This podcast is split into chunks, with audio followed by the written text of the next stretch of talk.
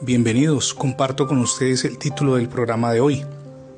Es tiempo de perdonar a la familia. La trama de la película Nebraska es sencillamente apasionante.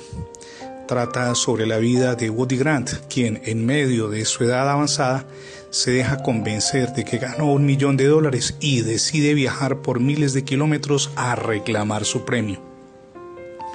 La travesía lo acompaña su hijo menor David, aun cuando él es consciente del equívoco de su padre.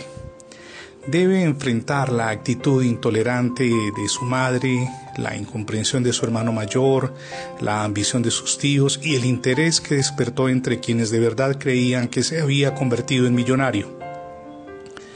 La película ganó muchos premios, pero más allá del éxito, encierra profundas enseñanzas como la necesidad de desarrollar amor, comprensión, tolerancia y aceptación entre los cónyuges y con los hijos. Eso es justamente lo que nos hace falta hoy y que ha llevado a muchos hogares a la destrucción. Progresivamente se han ido desmoronando los principios y valores y es hora de retomarlos. La única forma de construir una familia sólida es mediante la aplicación plena del amor en todo lo que pensamos y hacemos.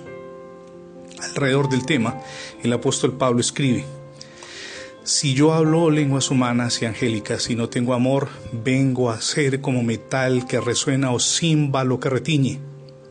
Y si tuviera profecía y entendiera todos los misterios y toda la ciencia, y si tuviera toda la fe, de tal manera que trasladar a los montes y no tengo amor, nada soy. Y si repartiera, dice Pablo, todos mis bienes para dar de comer a los pobres, y si entregara mi cuerpo para ser quemado y no tengo amor, de nada me sirve. Eso lo leemos en 1 Corintios capítulo 13, versículos del 1 al 3. Revise cómo anda su vida personal y familiar. Identifique qué errores debe corregir en la relación con su cónyuge e hijos con ayuda de Dios se lo aseguro podrá cambiar. No podría despedirme sin antes decirle, hoy es el día para que le abra las puertas de su corazón a Jesucristo. Permita que tomado de su mano inicie ese viaje maravilloso hacia el cambio y la transformación personal, espiritual y además familiar que no solamente necesita, sino que además requiere para poder lograr la realización plena en su existencia. Agradezco mucho acompañarnos en las transmisiones de esta emisora.